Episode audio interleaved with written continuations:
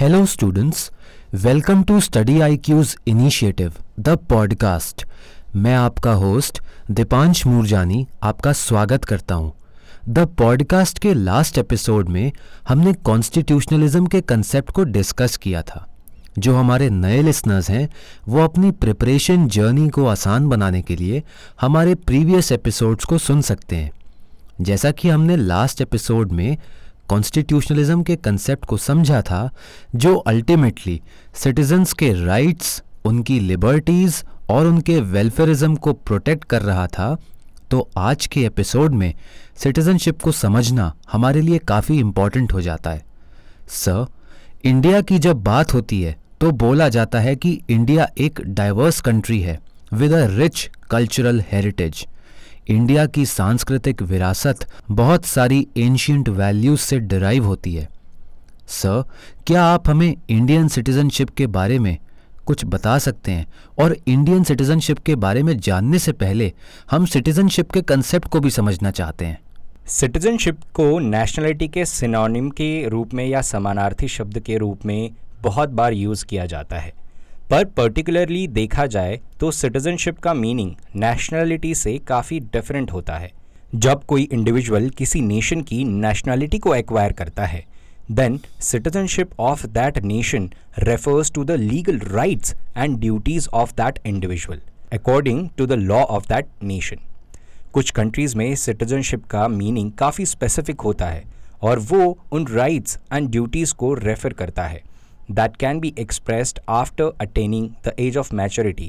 उदाहरण के तौर पर बहुत सारी कंट्रीज़ में मिनिमम एज फॉर वोटिंग 18 साल होता है। ये इम्पॉर्टेंट बात है कि इंडिया के सिटीजन्स एक बहुत इम्पॉर्टेंट रोल प्ले करते हैं इंडिया के फ्यूचर को शेप करने में। सर, जब हम इंडियन सिटीजनशिप की बात करते हैं तो क्या सिटीजनशिप हमें बाय बर्थ मिल जाती है या इसके कुछ और भी तरीके हैं जिनसे इंडियन सिटीजनशिप को एक्वायर किया जा सकता है? इंडियन सिटीजनशिप को एक्वायर किया जा सकता है बर्थ के थ्रू, डीसेंट के थ्रू, नेचुरलाइजेशन के थ्रू या फिर रजिस्ट्रेशन प्रोसेस के थ्रू। कोई भी इंडिविजुअल जो 26 जनवरी 1950 के बाद बॉर्न हुआ उसे इंडियन सिटीजन बाय बर्थ माना जाएगा, regardless of the nationality of his और हर पेरेंट्स। अगर कोई इंडिविजुअल इंडिया के बाहर बॉर्न होता है लेकिन उसके पेरेंट्स इंडियन सिटीजन हैं, तो वो इंडिविजुअल भी इंडियन सिटीजनशिप एक्वायर करने के लिए एलिजिबल होता है। सिटीजनशिप बाय डिसेंट उस इंडिविजुअल को ग्रांट करती है who is born outside India लेकिन उनके पेरेंट्स इंडियन सिटीजन्स है at the time of his birth. Naturalisation भी एक तरीका है जिससे इंडियन सिटीजनशिप को एक्वायर किया जा सकता है। कोई भी फॉरेन नेशनल जो इंडिया में रहा है for at least 12 years, That person can apply for Indian citizenship through naturalization. लेकिन कुछ conditions के साथ इस provision को apply किया जाता है।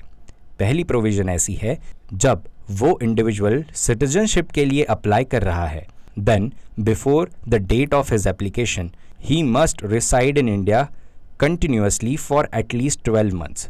और उस individual को अपनी previous nationality को भी छोड़ना पड़ता है। रजिस्ट्रेशन भी एक मेथड है जिससे इंडियन सिटीजनशिप को एक्वायर किया जा सकता है। Any person of Indian origin who is not a citizen of Pakistan, Bangladesh और any country which is specified by the government can apply for Indian citizenship through registration. पर उसके लिए उस इंडिविजुअल को इंडिया में एटलीस्ट 7 ईयर्स के लिए रहना होगा और अपनी प्रीवियस नेशनलिटी को भी त्याग देना होता है। सर, जब कोई इंडिविजुअल इंडियन सिटीज़न बनता है तो उसे कुछ राइट्स मिलते हैं और उसके साथ उसकी कुछ रिस्पॉन्सिबिलिटीज़ भी होती हैं, तो क्या आप हमें सिटीजनशिप के जो राइट्स हैं और रिस्पॉन्सिबिलिटीज़ हैं उनके बारे में अवेयर कर सकते हैं?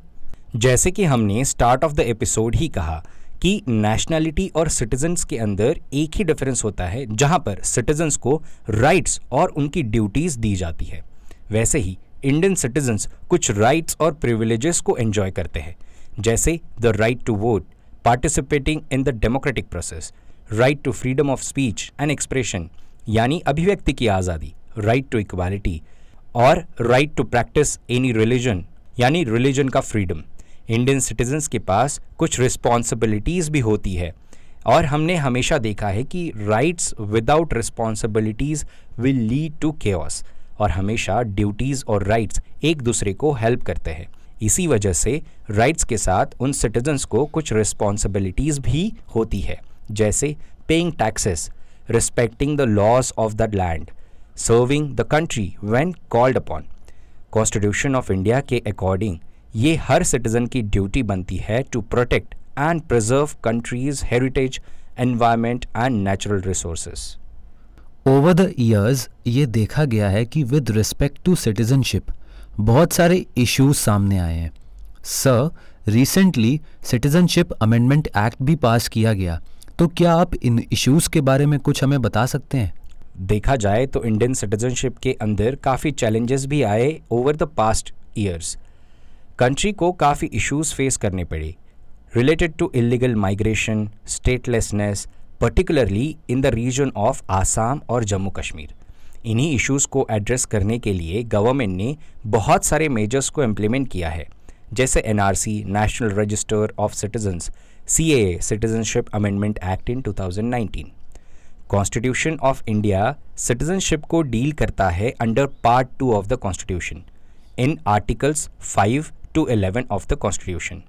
पार्लियामेंट को कॉन्स्टिट्यूशन के द्वारा एम्पावर किया जाता है to enact law to provide for citizenship and accordingly. Parliament ने सिटीजनशिप एक्ट 1955 को एनेक्ट किया। रिसेंटली इस एक्ट में कुछ अमेंडमेंट्स किए गए टू ऐड फॉलोइंग प्रोविजंस। वो प्रोविजंस ऐसे हैं। पहला, सिटीजनशिप अमेंडमेंट एक्ट को 2019 में लाया गया, जिसके तहत 6 नॉन मुस्लिम कम्युनिटीज़ को सिटीजनशिप देने की बात की गई। अमेंडमेंट के अकॉर्डिंग वो हिंदूज, सिख, बुद्धिस्ट, पारसीज, जैन्स और क्रिश्चियंस जो 31 दिसंबर 2014 या उससे पहले अफ़गानिस्तान, बांग्लादेश या पाकिस्तान से इंडिया में आ चुके थे, उन्हें इलीगल माइग्रेंट्स नहीं माना जाएगा और वो सिटीजनशिप ऑफ इंडिया के लिए एलिजिबल माने जाएंगे। सेकेंड फीचर जो अमेंडमेंट का है वो है रिड्यूस टाइम, यानी कि सिटीजनशिप अमेंडमेंट एक्ट ने नेचुरलाइजेशन के थ्रू सिटीजनशिप एक्वायर करने के लिए जो 11 साल का टाइम पीरियड की लिमिट हुआ करती थी, उसे रिड्यूस करके 5 इयर्स तक कर दिया। तीसरा फीचर जो है वो एक्सक्लूशन है।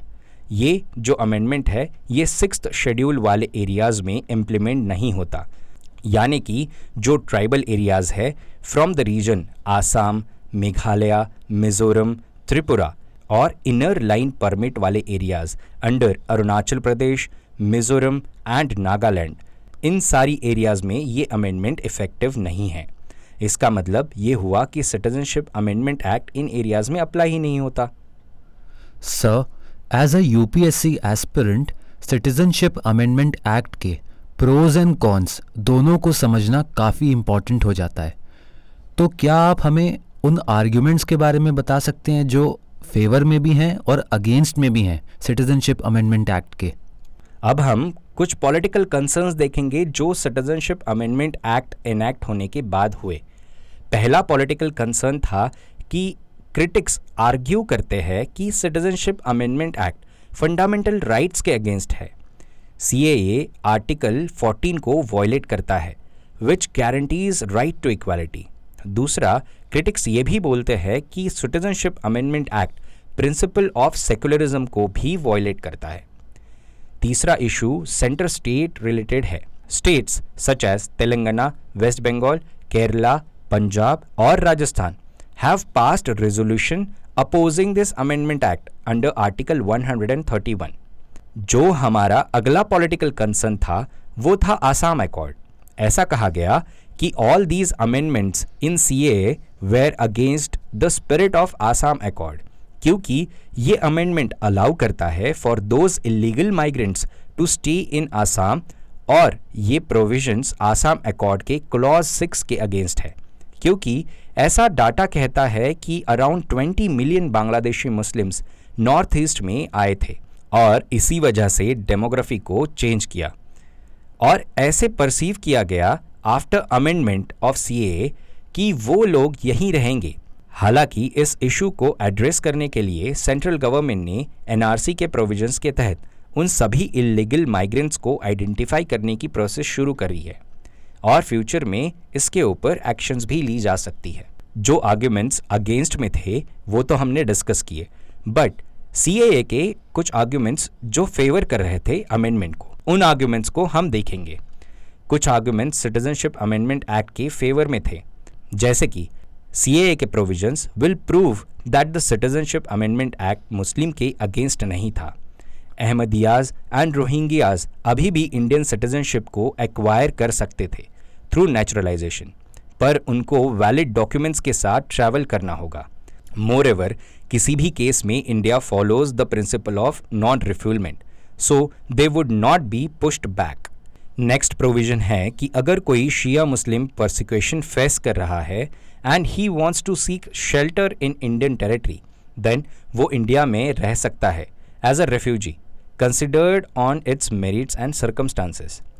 इंडिया ने बलूचिस्तान के रेफ्यूजीज़ को सिटीजनशिप अमेंडमेंट एक्ट में इंक्लूड तो कर दिया, but it could be perceive कि पाकिस्तान के इंटरनल अफेयर्स में इंटरफेरेंस हो रहा है।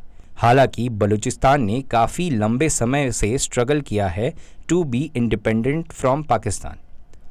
देयरफॉर हम लोग कह सकते हैं कि citizenship amendment act Muslims from Pakistan, Bangladesh और अफगानिस्तान को एक्सक्लूड नहीं करता टू एक्वायर इंडियन सिटीजनशिप। जैसे सिंगर अदनान सामी ने इंडियन सिटीजनशिप के लिए अप्लाई किया था, वैसे ही मुस्लिम्स फ्रॉम पाकिस्तान, बांग्लादेश और अफगानिस्तान कैन डू सो। एक इम्पॉर्टेंट बात यह है कि जो माइनॉरिटीज़ थी उनको भी ऑटोमेटिक सिटीजनशिप गारंटी नहीं की गई, उनको सारी कंडीशंस को फुलफिल करना था which were specified in third schedule of the citizenship act of 1955, जो कि गुड कैरेक्टर और फिजिकल रेसिडेंस के प्रूफ के साथ था।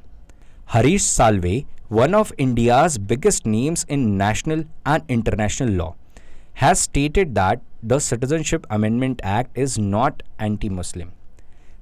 साल्वे कहते हैं जिन कंट्रीज़ को सीएए में स्पेसिफाई किया गया है उनके अपने स्टेट का एक रिलीजन है और Islamic rules, nations with Islamic majority identify their own people who follow Islam and people who do not follow Islam.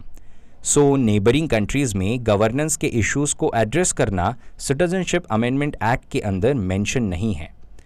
Over the issues of Rohingyas, Salve ने बताया कि a law that addresses one evil does not need to address all the evils in all countries. एक note करने वाली बात है कि Myanmar वैसे तो एक बुद्धिस्ट मेजॉरिटी नेशन है, बट उस कंट्री में स्टेट का कोई रिलीजन नहीं है and Myanmar does not feature in a citizenship amendment act. Citizenship amendment act Assam accord की स्पिरिट के अगेंस्ट नहीं है क्योंकि कट ऑफ डेट मार्च 24th 1971 रखी गई है for detection of illegal migrants. Moreover, citizenship amendment act Assam centric नहीं है, ये एक्ट पूरी कंट्री में एप्लीकेबल है and citizenship amendment act is definitely not against NRC, जिसको अपडेट किया जाता है to protect indigenous communities from illegal immigrants. Finally हम ये कह सकते हैं कि इंडियन सिटीजनशिप एक कॉम्प्लेक्स कंसेप्ट है। सिटीजनशिप को गवर्न किया जाता है कुछ लॉज एंड रेगुलेशन से जो सिटीजन्स की राइट्स और रिस्पॉन्सिबिलिटीज़ दोनों को हाईलाइट करते हैं। Sir, thank you for your explanations. Dear listeners, हम आज के एपिसोड को यहीं पर एंड करते हैं। बहुत जल्दी हम आपसे मिलेंगे एक नए एपिसोड के साथ। तब तक आप बने रहिए स्टडी आईक्यू के साथ। Keep studying.